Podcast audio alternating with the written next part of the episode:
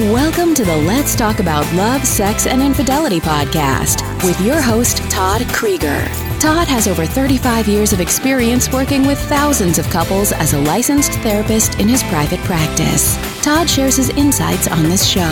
It's never too early to divorce proof your marriage or too late to heal yourselves and have the relationship you truly want. Hi, everybody. This is Todd Creager. I want to talk to you about uh, a successful uh, client I've had. I've had quite a few that I've helped them overcome some of the unhealthy patterns that they had learned to adapt to their dysfunctional family. And dysfunctional family is a family where you're not encouraged to be you. You, you. There's not room for you to be you for one reason or another. In John's case, John came from a very chaotic alcoholic family both parents were alcoholic. His mother's two uncles were alcoholic. Another sibling of his was alcoholic. So alcohol really ran into in the family. And the way John coped with this dilemma, this this chaos, is that the parents would fight every day. They were both drinking. They were both fighting, uh, you know, with each other. Sometimes one drank more than the other. Sometimes they both drank. But there was just a lot of that. He would just go into his room and just shut himself off by get doing video games. And he kind of was branded by the other family members as the selfish, aloof one. And he did kind of come off that way as aloof and selfish. And like nothing seemed to bother him. He was like Teflon. So Parents were fighting. He was just in his own room. He'd come down at the dinner table. He'd just sit, eat, then leave the dinner table, go back up to his room. And this is how he coped. You know, different different uh, uh children, uh, adult children of alcoholics, for example, will have different roles. And some people are the responsible ones. Some people are the caretakers. Some people act out. In his case, he was the aloof one, and uh, that's how he coped. Uh, it was a way of regulating so he could uh, deal with his, his pain, deal with his anxiety, deal with feeling out of control, which I'm sure he did all of those things.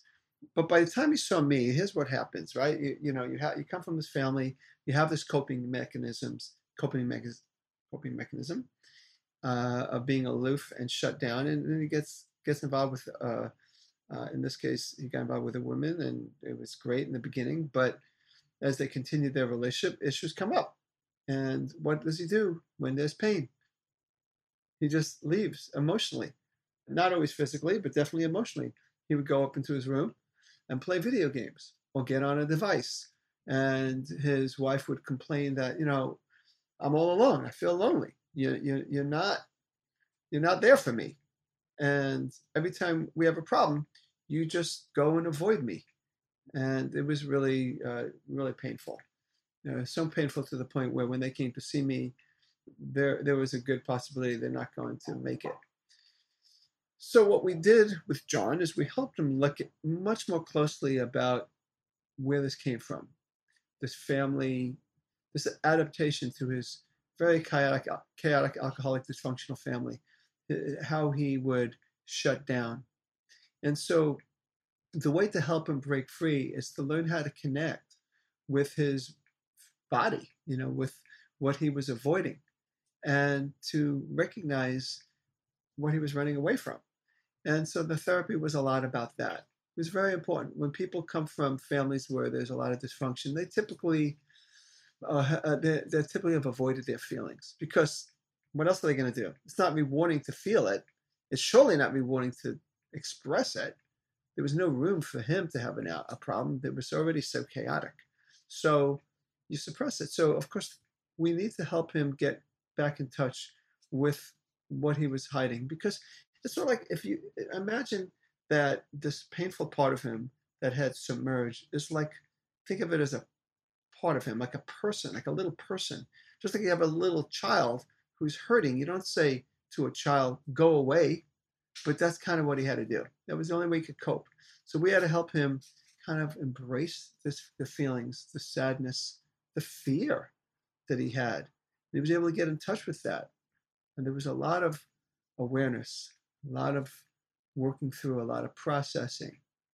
Uh, sometimes, and in his case, I did EMDR, which is uh, trauma processing, eye movement desensitization, and reprocessing. So sometimes we do that. The programs I do talk a lot about how to how to heal and how to uh, find your lost self, and that's what we did with him. We helped him find his lost self, the feeling side of him, the pain side of him, the part of him that needed people to be big, but there was nobody big. And so we started to then, once he recognized it, we started to help him realize that he's letting me be big for him, that I was there for him. But ultimately, that his, at that time now, wife could be there for him. And uh, I say at that time because they're still together. But uh, so they, I think when I saw them, they were married about three years at the time. Uh, but uh, he was able to practice letting her be there for him. So she, he started to talk a little bit more. He learned, instead of having that, what we call an avoidance attachment style, he learned to let her be there for him. And as he did that, he was able to heal not only the relationship that was definitely getting healed, but that this part of him that was getting healed, that wasn't getting ignored by him or by his wife or by me.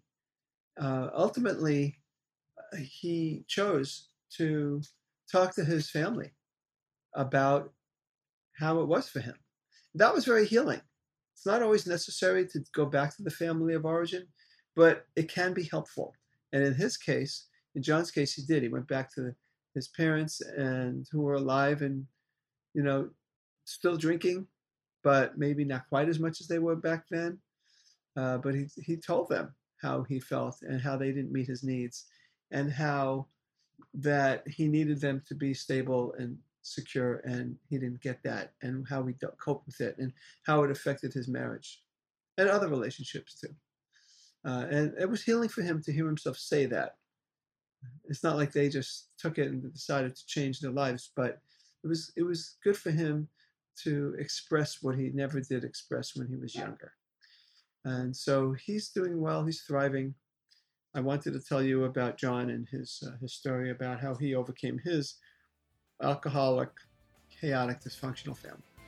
This is Todd Creager, making the world safe for love. Thank you for tuning and listening to today's episode of Let's Talk About Love, Sex, and Infidelity podcast with your host, Todd Creager. Please leave a review, subscribe to the show, and be sure to visit www.toddcreager.com for more resources that will help you get the love you want and for back episodes of the show.